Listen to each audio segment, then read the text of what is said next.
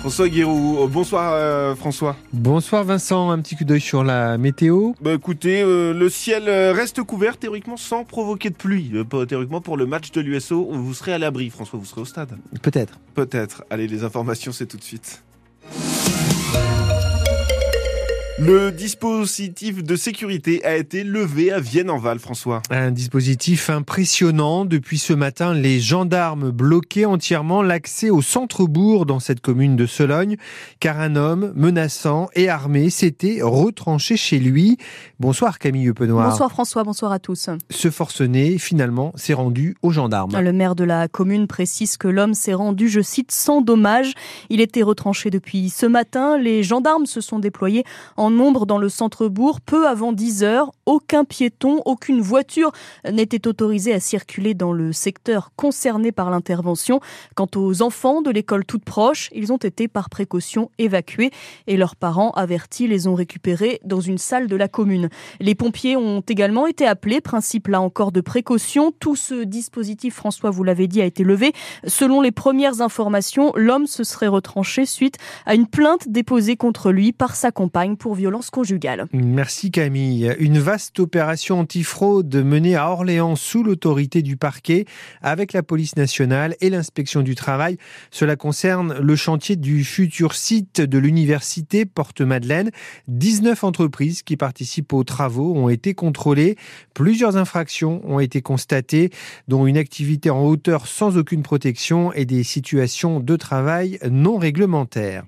Il y a encore actuellement des foyers privés d'électricité en centre-val de Loire. C'est la conséquence du passage de la tempête Louis hier. À la mi-journée, c'était encore le cas pour 3500 foyers dans le Loiret.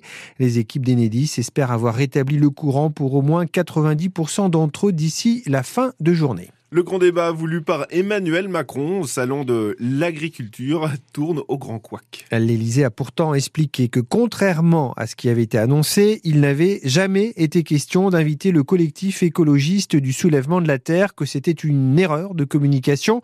Mais ce rétropédalage ne suffit pas à calmer la colère de la FNSEA.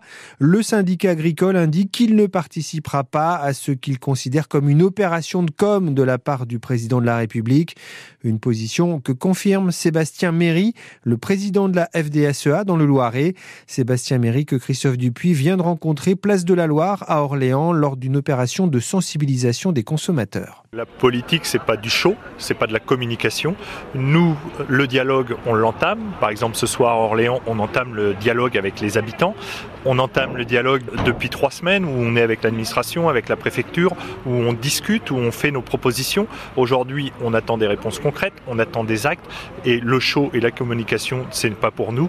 Nous, aujourd'hui, notre président national souhaite que le président de la République fixe un cap, fixe sa volonté pour l'agriculture. C'est ça qu'on attend aujourd'hui. Aujourd'hui, ce grand débat, c'est de la com. La FNSEA, les JA sont au travail, sont au travail avec les parties prenantes, sont au travail avec l'administration pour faire des propositions. Maintenant, on attend des réponses concrètes par rapport à nos propositions. On est ouvert, on discute et c'est vraiment notre vocation, mais on ne va pas aller dans ce grand débat qui est du chaud les jeunes agriculteurs et la FDSEA du Loiret qui organisent depuis cet après-midi un goûter avec des produits issus des filières locales, du lait, du pop-corn, des pommes, de la barbe à papa. L'opération se poursuit jusqu'à 18h30. C'est donc place de la Loire à Orléans. Les agriculteurs de la coordination rurale, eux, ont défilé symboliquement dans la capitale une trentaine de tracteurs venus notamment d'Eure-et-Loire devant les Invalides. C'est donc dans un climat de tension que va s'ouvrir demain la 60 édition du Salon de l'agriculture à Paris. C'était le symbole dans le Loiret du mouvement des Gilets jaunes à l'automne 2018. Le rond-point Cacahuète d'Amilly. Pendant près de deux mois, ce rond-point a été occupé par les manifestants, perturbant l'accès à la zone commerciale, notamment les week-ends. Résultat, une perte de chiffre d'affaires pour l'hypermarché Leclerc. L'entreprise et son assureur ont attaqué l'État pour réclamer 330 000 euros de dédommagement, mais le tribunal administratif d'Orléans vient de rejeter leur requête Patricia. À partir du 17 novembre 2018, le rond-point cacahuète d'Amilly devient le lieu le plus important de la mobilisation des Gilets jaunes dans le Loiret. Jusqu'à un millier de manifestants, dont certains campent la nuit dans des cabanes, avec au menu des blocages et des barrages filtrants, surtout le week-end. La situation dure deux mois jusqu'à l'intervention des forces de l'ordre. Bilan de ces deux mois, pour l'hypermarché Leclerc, dont l'accès est rendu difficile, une perte de chiffre d'affaires estimée à 330 000 euros en grande partie prise en charge par son assureur Alliance. Mais pour l'hypermarché comme pour l'assureur, la faute en incombait à l'État qui a laissé faire. Le tribunal administratif d'Orléans a finalement rejeté leur demande, estimant que la responsabilité de l'État ne peut être engagée qu'en cas de crime ou délit commis lors d'attroupements, ce qui n'était évidemment pas le cas, ou si le préjudice est particulièrement grave. Or, en l'occurrence, le montant était inférieur à 0,5% du chiffre d'affaires. Dossier à retrouver sur francebleu.fr.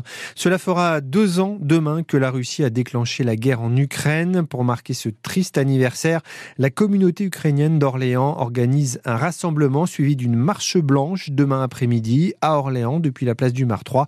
Ce sera à partir de 13h30. En football, l'US Orléans entame ce soir ce qui pourrait être un, tournant dans la saison. Un tournant, oui, parce que les Orléanais vont enchaîner trois matchs en huit jours, Avranches, Sochaux et Avec l'occasion, en cas de bonne performance, de creuser l'écart sur la zone de relégation et donc de pouvoir regarder vers le haut du classement. Alors on n'y est pas encore. Premier cap à passer donc ce soir en recevant Avranches pour la 22e journée de National. Karim Okedem, le coach de l'USO, entend bien s'appuyer sur la bonne forme de son équipe qui vient d'aligner quatre matchs sans défaite en championnat. Chaque séance, il y a toujours cette envie de bien faire, cette envie de progresser, cette envie d'être ensemble. Donc automatiquement, vous savez très bien, dans le championnat national, c'est une dynamique d'état d'esprit. ils comprennent vite un petit peu ce qu'ils doivent faire et ils comprennent vite aussi leur rôle. Donc euh, après, la particularité, c'est comme c'est que les joueurs qui jouent moins ou qui jouent pas, ils ont du mal à accepter ce rôle, mais pour autant, chez nous, ils l'endossent bien. Voilà, ils l'endossent bien et il n'y a pas d'ondes négatives. Ils ne produisent pas d'ondes négatives dans le vestiaire. Donc ça, c'est une force du groupe. Il y a une hiérarchie naturelle qui s'est instaurée. Il y a une hiérarchie qui est due à la performance des garçons. Là, maintenant, c'est une semaine à trois matchs. Ça va être important pour nous de bien la démarrer. Propos recueillis par Arnaud Rosa qui nous fera vivre avec vous, Vincent James, cette USO Avranches. Ce sera donc en direct du Stade de la Source. Le coup d'envoi est à 19h30 et rendez-vous 19h15 pour l'avant-match. Toujours en football, l'équipe de France féminine joue contre l'Allemagne ce soir. C'est la demi-finale de la Ligue des Nations. La rencontre se déroule à Lyon à 21h. L'autre demi-finale oppose l'Espagne aux Pays-Bas. Enfin, handball, on croise les doigts pour les Septors ce soir. Les Saranais se déplacent à Créteil pour la 18e journée de Star League. C'est vraiment le match à ne pas perdre dans la course maintien, puisque les deux équipes engluées dans le bas du classement ont actuellement le même nombre de points. Le match a lieu à 20h30.